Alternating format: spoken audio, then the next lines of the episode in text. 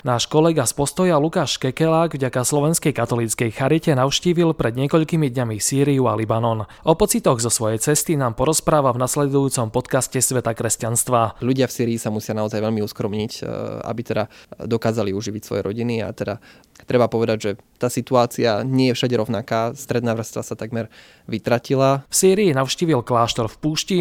Myslím, že som tam zažil jednu z najlepších svetých omší v živote, pretože tá omša je úplne iná. Hovoril s biskupom, ktorého uniesol islamský štát a bol aj v meste Alepo. Bolo často ťažké rozlíšiť, čo je vlastne známka zemetrasenia, alebo teda dôsledok zemetrasenia a čo je vlastne dôsledkom vojny. V Libanone s pracovníkmi Charity navštívili utečenecký tábor, kde sa rehoľné sestry starajú o stovky utečencov a bol aj na mieste, kde je pochovaný svätý Šarbel. Prítomnosť kresťanov je tam oveľa citeľnejšia, naozaj kríže alebo rôzne, rôzne kaplnky, e, prípadne sochy Panny Márie sú tam takmer na každom kroku. Príjemné počúvanie rozhovoru s Lukášom Kekelákom vám praje redaktor Pavol Hudák. Lukáš, ty si sa pred pár dňami vrátil zo Sýrie a Libanonu, kde si bol spolu so Slovenskou katolickou charitou. E, tak povedz našim čitateľom aj poslucháčom, prečo si sa vybral práve do tejto krajiny a vlastne ako sa zrodil nápad, že vycestuješ práve do Sýrie. Vzhľadom na to, že Slovenská katolická charita už e, niekoľko rokov podporuje e, viaceré projekty na Blízkom východe, a teda e, či už ide o humanitárne projekty alebo o podporu kresťanov e, na Blízkom východe. Toto bola jedna z ich monitorovacích misií a teda prvýkrát to bola misia v Syrii, kde vlastne podporovali rôzne projekty už v minulosti, ale ich intenzita a teda podpora ďalších projektov sa vlastne zvýraznila najmä po zemetrasení, ktoré tento rok zasiahlo vo veľkej väčšine Turecko, ale aj Sýriu, a to teda najmä Alepo, tak či tak už zasiahnuté predtým občianskou vojnou. Toto bola v zásade cesta, ktorá zrejme aj pre nich e, ukázala, nakoľko pomáhajú na daných miestach a nakoľko je tá pomoc efektívna, prípadne kde ďalej môžu pokračovať a rozvíjať svoje aktivity. Spomenul si Alepo, ktoré bolo zasiahnuté zemetrasením. Mnohí cirkevní predstavitelia kritizovali, že kým do Turecka tá pomoc po zemetrasení prudila v podstate bez problémov, tak do Sýrie sa dostávala ťažšie už či kvôli rôznym medzinárodným obmedzeniam a embargám, ktoré sú uvalené na túto krajinu. Mm, aj mnohí cirkevní predstavitelia hovorili, že po zemetrasení tam bola situácia naozaj veľmi zúfalá. Tak čo si videl ty v Alepe? Ako to tam vyzerá v tomto meste, ktoré bolo zasiahnuté jednak vojnou a teraz aj touto prírodnou katastrofou? No my sme boli v Alepe už po niekoľkých mesiacoch od zemetrasenia, takže tá situácia bola určite iná ako bezprostredne po zemetrasení. Videli sme teda iné Alepo, eh, v ktorom bolo často ťažké rozlíšiť, čo je vlastne známka zemetrasenia, alebo teda dôsledok zemetrasenia a čo je vlastne dôsledkom vojny. Domáci na to majú takú pomôcku, pretože keď vidia, že z nejakej budovy, ktorá je teda výrazne zničená, rastie už rastie už nejaká burina, prípadne nejaké rastliny, vedia, že toto je budova, ktorá bola zasiahnutá už pred zemetrasením.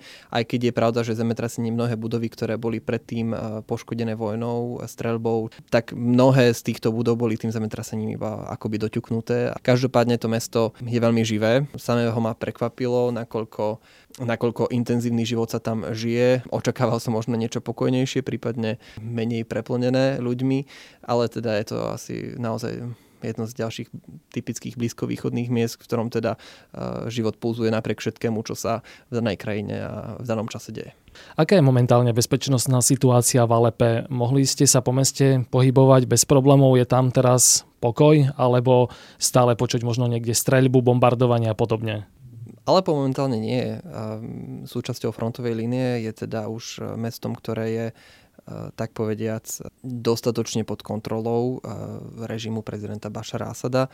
Takže akokoľvek je to mesto, v ktorom napriek všetkému myslím, že bezpečnosť nie je iná ako možno inde v Sýrii. Osobne som nemal nejaký dojem strachu z pohybu po meste aj keď samozrejme často sme sa pohybovali po meste s domácimi, ktorí nás prevádzali, prípadne nám ukazovali rôzne iné zákutia mesta, prípadne iné projekty, eh, na ktorých spolupracuje Slovenská katolická charita so sírskou Caritas Syria. Takže v zásade ťažko mi posúdiť, nakoľko som sa obával, možno ja sa teda tak veľmi neobávam, ale teda často sme mali naozaj sprievodcu, vďaka ktorému sme sa ani báť nemuseli. Eh, je to teda samozrejme mesto, ktoré má svoje zákutia, do ktorých by som určite asi sám nešiel, ale takto sa možno týka viacerých iných miest.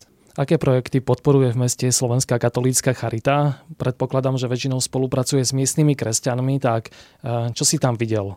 Môžem povedať, že Slovenská katolická charita podporuje v Sýrii predovšetkým vlastne s pobočkou charitnou, s jej sestrou teraz Charita Sýria, ale teda samozrejme aj s, miestnymi komunitami kresťanov, ktorí tak povedec napriamo, z ktorých má už teda overených ako bývalých partnerov, či už e, ide o Nabak nedaleko Damasku, alebo teda e, prípadne komunitu v Homse, e, komunitu kresťanov, s ktorou ďalej spolupracuje. Ale teda Charita podporuje niekoľko projektov v Sýrii. Jedným z nich je napríklad základná umelecká škola v Nabaku, ktorá je teda nedaleko hlavného mesta. Bola založená práve vďaka podpore Slovenskej katolíckej charity. Tento projekt bol teda hlavne myslený preto, alebo teda vytvorený preto, aby deti, ktoré počas vojny a počas obdobia, ktoré teda nie je veľmi radostné, mali aspoň nejakú nádej, nejakú radosť, prípadne dokázali sa rozvíjať aj v nejakých iných smeroch a, a hľadali si akési uvoľnenie od tej ťažoby, ktorá je teda všade prítomná v Syrii a teda veľmi viditeľná, aj teda e, bez ohľadu na to, e, či sa človek nachádza alebo nenachádza na frontovej línii tá situácia je v mnohých smeroch naozaj žalostná.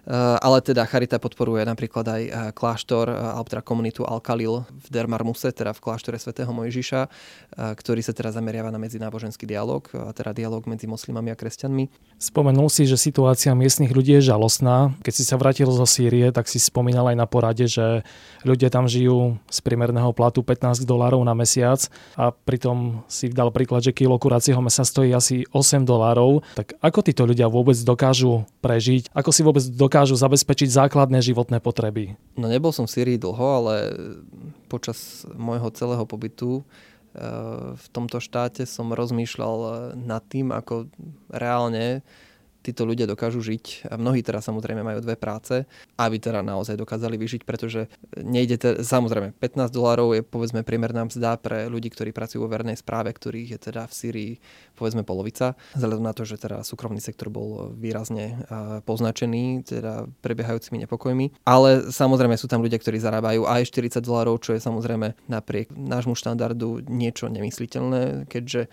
k, tomu, k takémuto číslu sa vieme dostať pri lepšej večeri v Bratislave. Takže Takže je to samozrejme záhada, na druhej strane je to priestor, kde sa aj pri menšej podpore dá spraviť naozaj veľmi veľa. Akokoľvek tí ľudia majú naozaj e, náročné fungovanie, odhľadnúť od toho, že nielen kuracie meso, ale teda aj napríklad benzín je pomerne drahý. Sice dotovaná cena štátom sa pohybuje okolo tých možno 80-90 centov, napriek tomu je to stále veľa. E, rovnako ľudia nemajú dostatok energie z elektriny, ale tak napríklad v Alepe elektrina funguje len trikrát do dňa, a to teda ráno na obed a večer po dve hodiny. Zvyšný čas čas sa ľudia snažia pokryť e, najmä teda generátormi, ktoré ale tiež musia nejakým spôsobom natankovať. Ľudia v Syrii sa musia naozaj veľmi uskromniť, e, aby teda dokázali uživiť svoje rodiny a teda treba povedať, že tá situácia nie je všade rovnaká. Stredná vrstva sa takmer vytratila. Sú tam veľmi chudobní ľudia, ale aj veľmi bohatí. Takže aj takéto konflikty prinášajú ešte väčšie nerovnosti do spoločnosti, čo teda samozrejme aj konec koncov vytvára nejakú situáciu v danej krajine.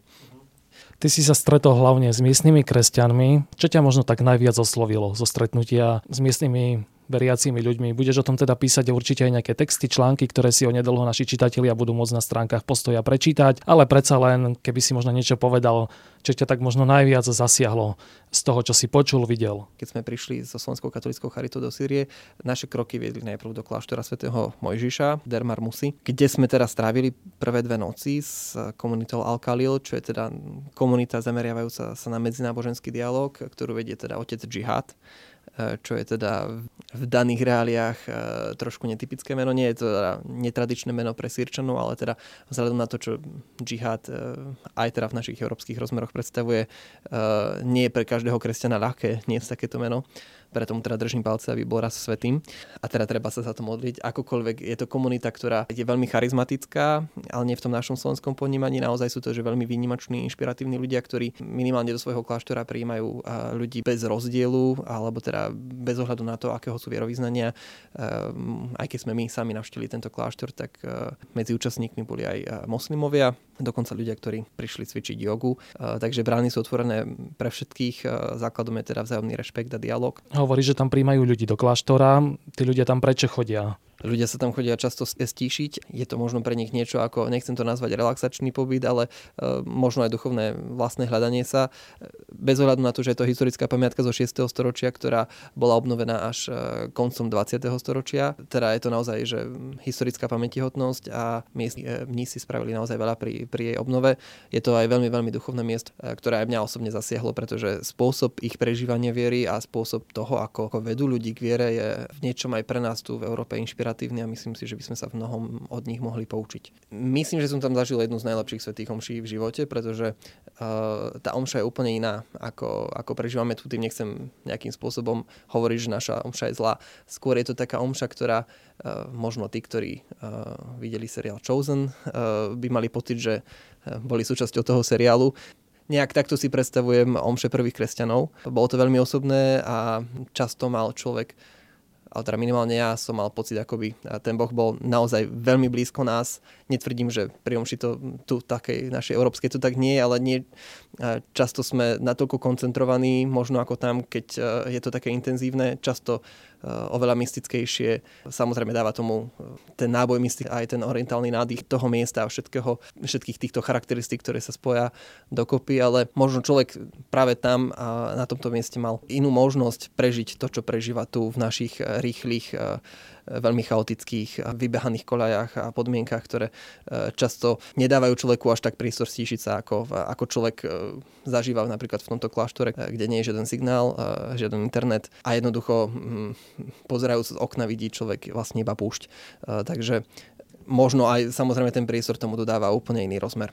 Ak hovoríme o kresťanoch v Syrii, tak tí si v tejto krajine naozaj toho vytrpeli mnoho. Boli prenasledovaní vojnou, potom prišiel islamský štát, sú vytlačaní možno aj nejakými možno moslimskými komunitami a mohli by sme si povedať, že sú to zatrpknutí ľudia, ktorí môžu byť nahnevaní na Boha, môžu mať pocit, že ich Boh opustil, pretože najprv islamský štát, potom vojna, potom zemetrasenie, náboženské prenasledovanie, vyľudňuje sa to tam a tak ďalej a tak ďalej. Ty si mal aj možnosť hovoriť s niekým, kto si možno prežil nejaké to prenasledovanie a ako to berú? Aká bola v tomto tvoja skúsenosť?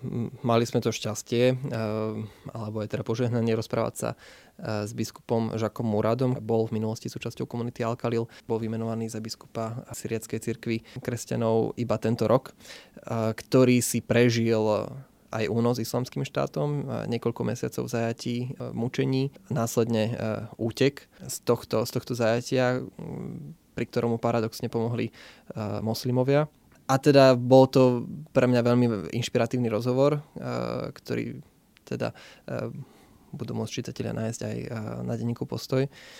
A teda je, nie je pre mňa teda záhadou, kde hľadajú mm, možno tú nádej, pretože modlitba a komunita je to, čo ich veľmi poháňa, veľmi spája a dáva veľkú silu a v tomto regióne naozaj súžovanom vojnou a mnohými inými vedľajšími faktormi, ktoré sú s ňou jednoducho automaticky spojené. Tá komunita, súdržnosť a vlastne tá blízkosť aj modlitby a teda aj, aj toho, že sú si vedomí, že tento priestor nesmú opustiť, musia byť toho súčasťou, pretože zároveň ten priestor čiastočne kultivujú a, a vždy boli tohto priestoru súčasťou. Uh, je aj možno ich čiastočná misia. Takže to bolo pre mňa veľmi, veľmi inšpiratívne, že napriek všetkým ťažkostiam, napriek všetkým starostiam a trápeniam, ktoré, ktoré prežívajú, o nich vôbec nevidieť nejakú porazeneckú, porazeneckú náladu, ktorú často možno vidíme aj v niektorých kresťanských komunitách tu v Európe a možno aj na Slovensku. Práve, že cítiť nádej a cítiť e, veľké odhodlanie, e, pomôcť svojej komunite a rozvíjať ju ďalej. Keď som bol pred niekoľkými rokmi v Svetej Zemi, tak nám sprievodca hovoril, že kedysi Sputnik mi chodil aj do Sýrie, do Damasku, kde vieme, že bol svätý Pavol. Dokonca nám sprievodca hovoril, že aj Ježiš bol na dnešnom sírskom území a je to tiež svojím spôsobom ako keby svetá zem. Sú si miestni kresťania toho nejakým spôsobom vedomí, cítiť to tam medzi nimi, že neviem, áno, tu bol svätý Pavol, alebo tu po našej krajine chodil tiež Ježiš? Nechcem hovoriť za nich, vzhľadom na to, že v Damasku sme boli, ale teda celkovo v Syrii sme strávili krátky čas na to všetko, ale teda naozaj cítiť, že uh, aj v, ako sa správajú, ako sa snažia pomôcť tej kresťanskej komunite, ktorá, ktorá tam stále je, hoci je výrazne oslabená, než bola pred vojnou a teda naozaj mnoho ľudí práve z kresťanskej komunity opustilo Sýriu, tak naozaj cítiť aj v tých rozhovoroch, že vedia, že to je, toto je miesto, ktoré nechcem povedať, že vždy patrilo im, skôr, že to bolo miesto, ktorého boli vždy súčasťou, na ktorom sa vždy nachádzali, ktoré vždy dotvárali. A myslím si, že aj tá historická skúsenosť je niečo, čo dáva, nechcem povedať, že silu, ale minimálne je pre nich významným faktorom toho, prečo z tohto územia nesmú odísť, prečo uh, nielenže nesmú byť vytlačení, ale musia dbať na to, aby boli plnoprávnou, rešpektovanou súčasťou a, a prečo robia mnohé iné aktivity, aby teda s moslimami dokázali na tomto jednom území spoločne fungovať. Tvoje zážitky zo Syrie si budú môcť, teda, ako sme už hovorili, čitatelia prečítať aj na stránkach postoja. Poďme ešte krátko do Libanonu, kde ste tiež boli. Libanon je pre mňa taká zaujímavá krajina, ktorá pred niekoľkými rokmi patrila medzi najvyspelejšie krajiny Blízkeho východu. Teraz sa zmieta v obrovskej recesii, finančnej kríze, je tam veľká inflácia a podobne. Zároveň je to cieľ mnohých pútnikov kvôli Svetému Šarbelovi. Tak e, prečo ste boli v Libanone a akým spôsobom tam pomáha charita, keďže Libanon sa dá vnímať, alebo sa dal vnímať do nedávna ako celkom kresťanská krajina, bo myslím, že tam boli moslimovia a kresťania pol na pol. Áno, v minulosti Libanon, myslím si, že väčšinou otvorili práve kresťania a zvyšok teda dotvárali moslimovia. Dnes je ten pomer skôr iný, aj vzhľadom teda na veľkú vlnu migrácie von z krajiny aj v súvislosti teraz s poslednými udalosťami nielen teda minulými, keďže Libanon si prešiel občanskou vojnou, minimálne v tomto období naozaj tá inflácia je obrovská, okolo 2000%, čo si ani my v našich reáliách súčasných nevieme, myslím, celkom predstaviť. Napriek tomu ten život vyzerá, že funguje lepšie ako teda v Syrii, nie je zaťažený nielen sankciami a stále vojnou, ale jednoducho človek má oveľa iný pocit, minimálne z toho, čo vidí, sú tam lepšie autá, jednoducho ten život je tam oveľa slobodnejší a, a, a prítomnosť kresťanov je tam oveľa citeľnejšia, naozaj kríže alebo rôzne, rôzne kaplnky, prípadne sochy Panny Márie sú tam takmer na každom kroku. Napriek tomu Libanon je tiež krajina, v ktorej teda Slovenská katolická charita pomáha mm, pomerne dlhodobo. Podporuje tam vlastne komunitu malých sestier nazareckých, ktoré sa starajú o 700 utečeneckých rodín v utečeneckom tábore, ktorý teda nie je typickým utečeneckým táborom, pretože to nie je stanové mestečko, ale je to mestečko menších domčekov z povedzme dvojizbových domov, v ktorých sa nachádzajú tieto rodiny a ktoré sa tam nachádzajú už naozaj dlhé roky. Najstaršia sestra je v Libanone už 50 rokov. Táto komunita žije práve vďaka podpore Slovakov. A tu teda nielen s príspevkou Slovenskej katolíckej charity, ktorá teda pomáha predovšetkým deťom z tohto učečneckého táboru v štúdiu, aj teda napríklad v ceste do školy, ale eh, je to aj teda Vysoká škola Sv. Alžbety, ktorá pomáha tejto komunite sestier, či už s ich samotným fungovaním, ale aj eh, teda s liekmi a v minulosti a mnohí lekári práve z tejto vysokej školy boli prítomní a reálne pomáhali na tomto mieste eh, ako lekári v službe, ako teda zdravotníckí pracovníci. Nehovoriac o tom, že meno Vladimíra Korčmeryho pozná každá sestra z tohto táboru a, a dokonca keď sme prišli, tak nám rozprávali o tom, ako teda pozerali pohreb pána Krčmeryho eh, online. Bolo veľmi príjemné počuť, eh, keď nám tieto sestry povedali, že my Slováci máme byť právom na čo hrdí eh, a že ani nevieme, ako veľmi mnohým ľuďom vo svete pomáhame tak verím, že naši čitatelia si to teda potom pozrú, prečítajú, vidia určite aj pekné fotky, ktoré si tam nafotil. Ak ešte hovoríme o Libanone, je to krajina, odkiaľ pochádza Svetý Šarbel, ktorý sa teší u nás veľkej popularite. E, našli ste si teda čas, aby ste navštívili to miesto, kde pôsobil, kde je pochovaný a aký si mal z toho pocit? V jedno dopoludne sme mali možnosť e, ísť navštíviť aj e, miesta svätého Šarbela, teda jeho pôsobenia, či už teda išlo o kláštor, v ktorom pôsobil, alebo, pust, alebo pustovňu, v ktorej e, prežil tiež významnú časť svojho života. Je to miesto na kopci, miesto s nádherným výhľadom, veľmi taktiež rovnako silno duchovné a plné putníkov. Samozrejme, boli sme tam v čase, kedy sme nestretli žiaden putnický autobus, takže nebolo to nejakým spôsobom preplnené, ale bolo to taktiež veľmi silné miesto a bolo silné vidieť e, napríklad e, to množstvo listov, ktoré tam je ukázané, ktoré ľudia posílajú z celého sveta, či už vďa, e, vo vďake, alebo teda v prozbách svätého Šarbela o uzdravenie a inú pomoc, ktorú práve od neho hľadajú. Videl si v Libanone aj tak v Biblii ospevované cedre libanonské? Cedre sme videli, je ich tam naozaj veľmi veľa, ale teda, áno, videl som ich myslím prvýkrát. Čo tebe osobne dala táto cesta? To, že si videl kresťanov, ako tam žijú a zažil si, čo si zažil, bol si tam nejaký týždeň, nie je to dlhá doba, ale predsa len ťa to nejak, hovoríš o tom tak nadšene, tak asi ťa to nejak, vidím, tak povzbudilo, nabudilo, mm, tak čo ti dala táto cesta? Pre mňa mala táto cesta viacero rozmerov.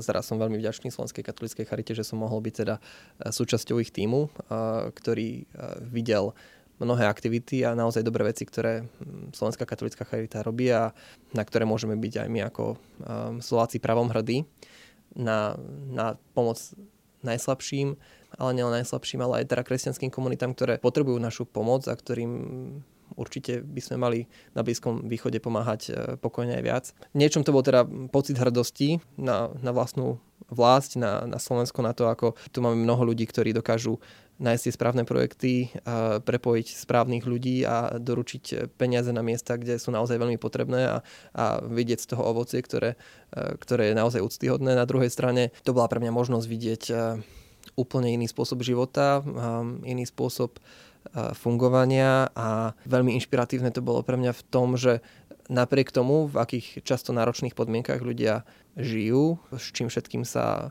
stretávajú a čo všetko musia často akceptovať bez ohľadu na to, či s tým súhlasia alebo nie, alebo e, či uh, sa s tým dokážu jednoducho vyrovnať. Nevidieť tam žiadnu, samozrejme, vidieť tam naozaj veľa, e, veľa utrpenia, veľa, veľa starostí, ale napriek tomu minimálne tá kresťanská komunita naozaj nie je žiadnou porazeneckou komunitou. Je to komunita, ktorá je živá, ktorá je veľkým prínosom pre svoju, nielen pre celú spoločnosť, ale aj pre pre ľudí, ktorí sú jej súčasťou a ktorí jednoducho napriek všetkým strastiam stále vidia nájsť nádej, silu, čo my často na Slovensku uh, s naozaj vysokým životným štandardom nevieme. Ja nechcem povedať, že sa často, často stiažujeme, však stiažovať sa je často samozrejme aj normálne a ľudské, ale uh, myslím si, že by sme niekedy mohli mať viacej zdravšieho sebavedomia a minimálne uh, sa mohli poučiť alebo minimálne si zobrať príklad aj z tých, ktorí napriek ťažkým podmienkam dokážu, dokážu robiť veľmi veľké veci.